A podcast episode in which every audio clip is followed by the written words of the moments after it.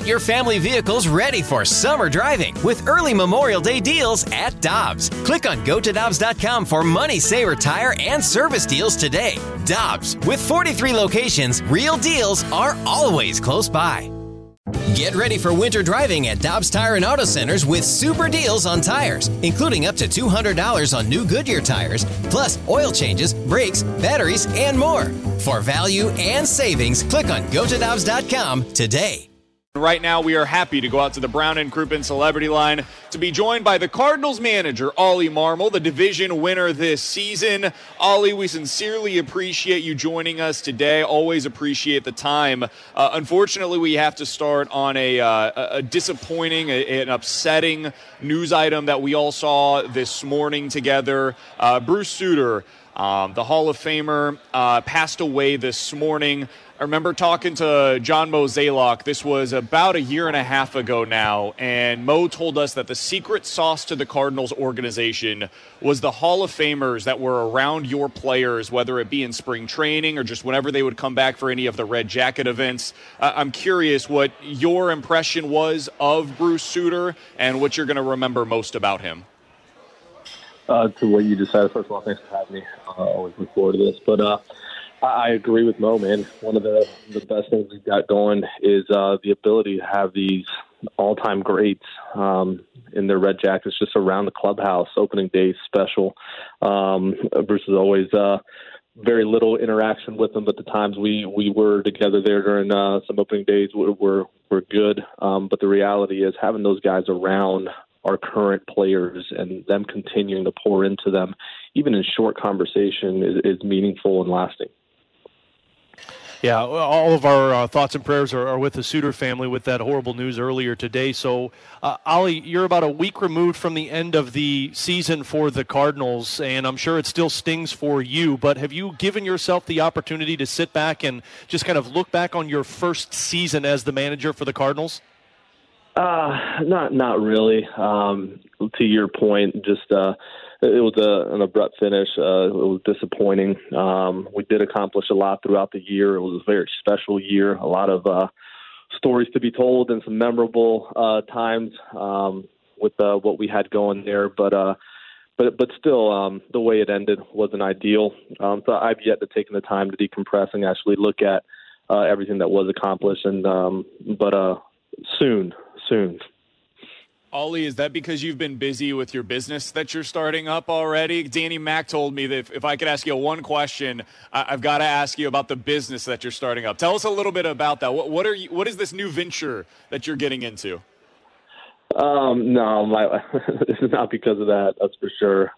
My two little ones have taken up the majority of my free time once the season has been up. But no, my wife and I started a company several years back. It's an ed-tech platform where some of the most decorated athletes out there tell their stories of how they became who they became, and the ability to sustain success at the highest level, not only just with their skill set, but mentality and overall emotional IQ. But we have a technology that allows you to sit there and talk to Albert Pujols, talk to Ozzie Smith and Waino and people in the soccer world and football. And it's just it's an interesting platform where you're able to sit and actually have conversation with these athletes with the technology called conversational AI. So it's fun. We've enjoyed it. My wife and I have been on a crazy journey getting it started and off the ground, but it's been an absolute blast, man. All right, Ollie, I have to ask because I'm a dad of two also. I'm assuming mine are younger than yours, so how old are yours, and can I get some dad advice? Because I have a 1.5-year-old and a 2-month-old, and I'm envisioning your life is a lot easier than mine when it comes to two kids. You're in the middle of it for sure. Now we got a little two little girls, a 3-year-old and a 5-year-old, and they're troopers, man. During the year, they travel quite a bit with us. My wife travels a decent amount to different cities, and it makes the gig a lot easier, I'll tell you that. But no, once the season's over, they want me full time, so it's been a lot of fun as well. Ollie Marmol is joining us here on 101 ESPN, the Cardinals manager. Ollie, I did want to ask you about the wild card round because when people look back on it, there's a lot that they're going to remember. Of course, the offense going cold at the wrong time. You've talked about that already. When you look back at the first round of the playoffs this year, is there anything that from your perspective you would have done differently now with the benefit of hindsight? No, man, not really. I mean, you're always, and this is playoff regular season game.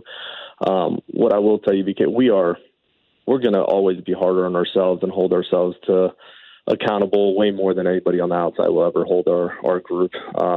We're very honest with ourselves. And after every game, we sit down and we go over moves that were made, whether they worked out or didn't. Did we like them? Are they sustainable? And we have that checklist and that feedback loop in May, June, July, games that are all important but not playoff games, right? So it's no different in the playoffs. We sit there and we think about different moves that we could have made different. The reality is, we try to put our guys in the best position to have success, and at times it works, and at times it doesn't. And it didn't work. That's the bottom line. I felt like we gave ourselves a shot in both games, and the reality is the offense did go cold at the wrong time, and we were having trouble. Even the month of September leading into the playoffs, we had a lot of trouble just scoring runs, and just it didn't look the same as it did in the previous months, but that's baseball, and you're wanting to get hot at the right time. Unfortunately, we weren't able to. Ollie, you've been in that position before as a player, and now in the manager side of things, even when you were the bench coach with the Cardinals, you've been in that position where you've seen guys who have been hot all season long with offense, and when they go cold, now that you're in that manager's seat, is there anything you can do when players go cold like that, or is it just a matter of waiting until they can grind through it? No, and someone that tells you that they do have an answer for that, I'd love to hear it, because it's just not reality. Players go in and out of feeling good about their swing, and they go in and out of feeling good mentally, and one usually is tied to the other. And here's the thing: people want to place blame on, oh well, Goldie and Nolan, these guys didn't hit during the it's completely unfair, and here's why. The only reason we won 93 games is because all those guys contributed at an extremely high level every day without off days, and just continuing to grind to get us to the position where we built a sizable lead over Milwaukee and were able to clinch the division. And guess what? Baseball's tough, and there's times where you don't feel good about your swing, and that was October for us. And there were several guys in that bucket that didn't feel great. Several guys did. But no, there's not something you can sit there and tell a player that's going to just jumpstart them to start hitting for some reason. It's part of the game, man. For most of the season, and then by the end of the year, you look at the numbers, you guys had a top 5 offense in baseball. So it's not as if like what happened at the end of the year was a sustained issue the entirety of the season. However, I think there were 15 shutouts this year against you guys. Out of curiosity, as you go into the offseason, is there something, an element that was missing in your offense this year that you would like to add going into next year? And if not, what do you think was, if there was any, the through line with the 15 shutouts this year? Let me word this right. I really don't care about the 15 shutouts, right? Like, it's not, like, that's not a stat that's meaningful to me. And it may be to other people, but the reality is, like, if you tell me we're going to win 90-plus games and have 15 shutouts, then it is what it is. You're going to have days where you're cold. There's going to be – I mean, I remember having a conversation early in the year, oh, it's feast or famine. Well, you look at some of the top offenses out there, that's what they do. So I'm not too concerned with that.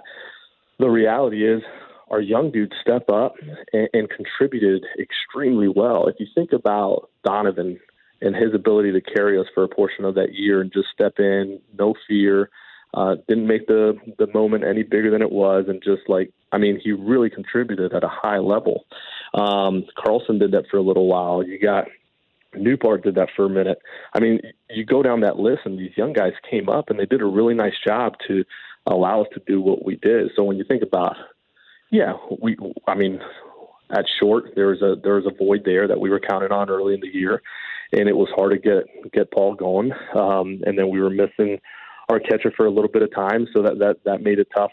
But at the end of the day, I felt like guys contributed at a high level to allow us to get to that 93 win. So definitely proud of the group for that. And Ollie, that's an emphasis that I know the Cardinals organization puts on, is the young players coming and being a contributing factor to the team. What did you learn about your younger players, specifically rookies like Brennan Donovan and Lars Nootbaar and Nolan Gorman this season?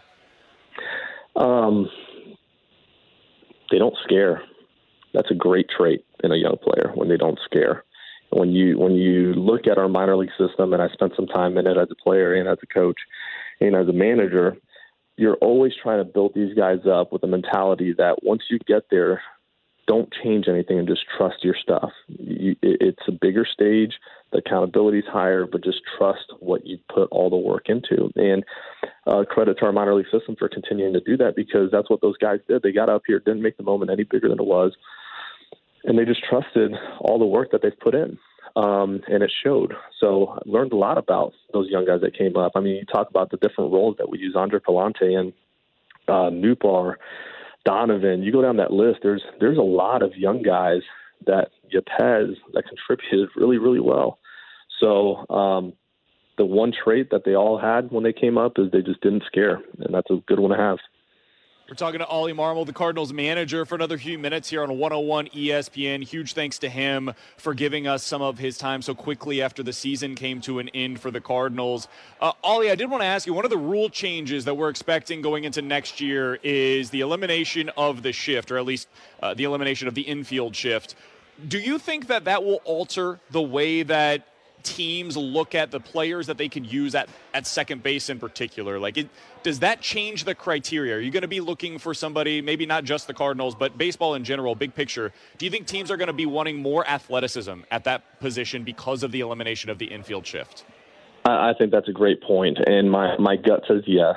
Having the agility to and range at that position may have more value than it has over the last several years, where you can just plop somebody out there in the shift and they don't have to move a whole lot. But I do think you're going to want a little bit more agility and overall range in that position, similar to what it was prior to.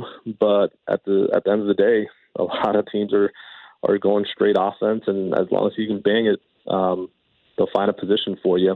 So we'll see how different teams attack that. Ollie, since we're talking about the rule changes, how much impact do you feel like the pitch clock is going to have next season? I think it'll have a pretty big impact, man. When we look at what it's done in the minor league system, it's really sped those games up. When we get guys from our minor league system up here, you can tell a big difference in just their overall cadence. And I mean, there's a pace to the game that's very different.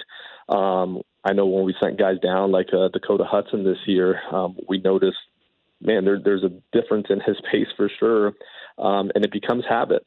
So I think it's something that'll definitely speed the game up. There's certain guys that our Geos of the world are going to have to adapt to it, but that's what this game's about. You got to adapt or you die. Ollie, if we talked about swing and miss stuff once this year, we talked about it a million different times. As we go into the offseason now, and you think about, I know that Mo's in charge of this stuff, but as you're thinking through of, hey, what could the Cardinals use going into the offseason? The Cardinals were 30th out of 30 teams this year in swing and miss in Major League Baseball. Is that something you think will potentially be a priority for the staff as they go into the offseason? There's different ways to look at that, and to your point, that's definitely a Mo question. But here's how I would attack it. We were 30th out of 30 in just overall swing and miss, which if you look at the teams that are in the bottom five, none of them came close to doing what our club did, which a lot of credit to our staff and players. Our players were being pretty darn good at what they do, and our staff from Willie McGee and Stubby from a positioning standpoint, because we did have a lot of balls in play and we recorded a lot of outs. We were behind the baseball quite a bit. So when you don't have swing and miss stuff, you're usually not winning a whole lot of ball games. Our club was able to do that. So it's filling in the right pieces. Do I love swing and miss? Absolutely. When you don't put a ball in play, it's a beautiful thing. But yeah, we've gotten the right guys that aren't walking guys, that are on the ground, and we have a really good defense. So because of our ballpark and our defense, you can get away with a lot more. And that's a value too. Ollie, one of those guys that did pretty well for the vast majority of the season without having a ton of swing and miss was Adam Wainwright. And right now he's going into the offseason with an uncertain future. We don't know on the outside what it holds for him. From your perspective, especially, I don't know if you saw, but he tweeted out the other day what he believes ended up happening, which is that the comebacker hit him on the knee. It messed with his landing spot, and that got him all out of whack mechanically. Did you feel like you guys had a fix for that going into the wild card round? And just from your perspective, if he was back next year, is your assessment that he would be back to the guy that he was prior to the last 5 or 6 weeks of the season? Yes and yes. It's tough to test it out in a win or go home type of scenario. But what I will say is there's only so much you can publicly discuss while you're going through something with one of the guys on the club. I did see what he tweeted out, and he was spot on, and this is something we were addressing. And his last session was a very good one, and one that he felt like was as crisp as ever. So what would I expect out of Adam Wainwright if he were to come back for next year is exactly what we saw all year prior to him getting hit in the knee. I think we would see a very good version of him. This is an ultra competitor. And the reality is, man, we've done a really nice job of re-signing those type of players that continue to pour into the culture, and it gets carried on for a long time. And we've seen it with the Chris Carpenters of the world, and now with Albert and Yadi being gone, this is a piece that will be extremely helpful, and one we look forward to. So we'll see what happens. Ollie, final one from me. And speaking of that culture, there are two massive holes this offseason for the team, and I understand this is John Mozeliak's job, but from a clubhouse's perspective, not having Yadi back, not having Albert Pujols back, both who were very influential on this team, do you feel like that's a big-time hole for this upcoming season? No, I don't, and I can say that with confidence for this reason. Those guys were good leaders. The ones before them were good leaders. A good leader is able to leave, and everything continued to run as if they were still there. And if you're a bad leader, then once you're gone, it just falls apart, and that's not what this organization has built over the years. Those two guys have instilled a lot of confidence and the overall mentality of winning into that younger generation that's coming up. And I'll tell you, we're in good hands. Those guys led well, and the guys that are going to take over will lead well for a long time coming. Ollie, final question that I have for you. When you look back at the job that you had this year, I think one of the toughest parts that people don't talk about being the manager of a team, but specifically here in St. Louis, is how much this fan base pays attention to every decision and every quote that you make and the amount of time that you spend talking to the media, but really talking to the fans.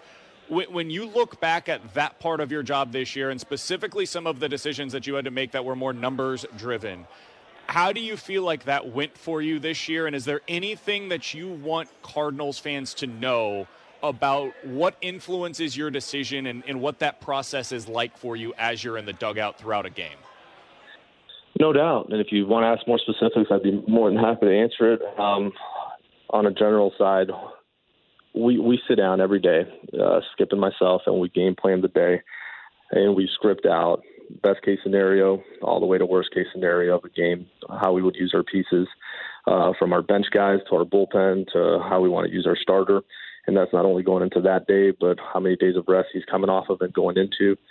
And then we bring in our other coaches for a secondary meeting, and we go through that with them and let them challenge any thoughts that we had. And then we go and play. And obviously we get a ton of information from our baseball development department, our analytics department, that goes into the day-to-day decisions of how we use our guys. And then at the end of that game, we decompress. Next morning we get in and we challenge each other on every decision that was made. If we like the decision, there's times you make a bad decision and it works out.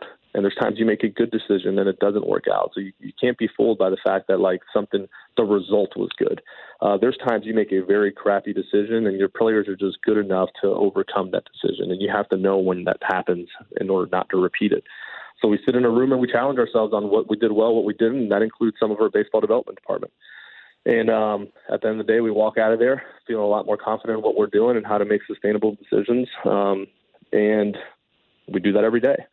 So the decisions that are being made on that field are 100%. I'm accountable for them. I have final call on what goes on and what doesn't, from a player move to a bullpen move to any move on that field. And it either works or it doesn't. But I'll tell you, there's no one on the outside that's going to challenge me more than my internal team. And I love that part of it. You said the dirty word, Ollie, of analytics. And when anybody says that on the air, it just, there's a certain segment of our listenership, I'm sure you're aware of this as much as anybody, that just tunes out whatever comes next. Perfect. For our listeners that are listening right now, when you say the term analytics, let's think of like one decision. You can go with whatever it might be, a pitching decision, a matchup decision where you decide to use a pinch hitter. What are you taking into account with that? When you say analytics, what is the actual information in one scenario, for example, for you that you would be looking at? Well, no, you just said it, right? Like, it's information. So the people that are tuning out need to understand that, like, the more information you have, the better decisions you make. I can sit in a room with anybody and talk about, going off your gut compared to analytics. It's not one or the other. Like, we are dealing with humans, okay, that have emotions and fear and doubt and anxiety, and you know the ins and outs of everything they're dealing with. You are constantly dealing with humans. That's who these players are. But then there's information, analytics. Substitute the word analytics with information if it makes you feel better. There's information that tells you what has happened over time and predicting what's going to happen, and it helps inform decisions. That's fine if you want to trust your gut constantly, but the reality is there's nobody out there that's that good. I don't care what name you want to insert into that blank. They're not that good.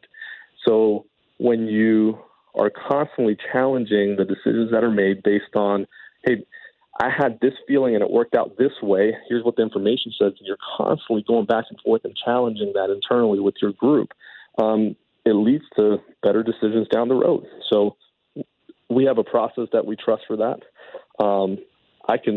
If there's one part of the job that has a negative to it, when people say like, you have to deal with the media, like the media is our mouthpiece of the fan base. Like, that is probably one of my favorite parts of the job, is sitting down with our media after a game, before the game, and just them asking me, why'd you make this decision? What went into this? Why'd you use this guy? Why didn't you use this guy? Because the reality is, they're challenging at the end of the day, they're not challenging the result.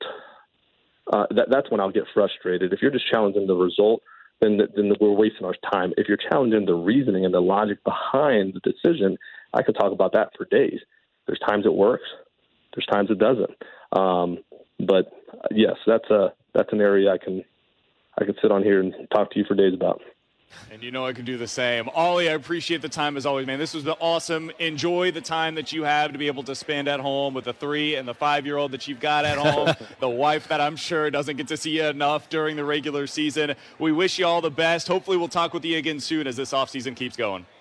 Nah, you got it, man. Appreciate you guys. Enjoy Absolutely. Those girls, Ollie. That's Ollie Marmol, Cardinals manager, joining us here on 101 ESPN. Peloton, let's go. This holiday, with the right music and the right motivation from world-class instructors, we're going to pick it up a notch. It's the holiday season. You might just surprise yourself with what you're capable of. Work out to thousands of live and on-demand classes, from running to cycling to yoga. Try Peloton risk-free with a 30-day home trial. New members only, not available in remote locations. See additional terms at onepeloton.com/home-trial. Peloton, motivation that moves you.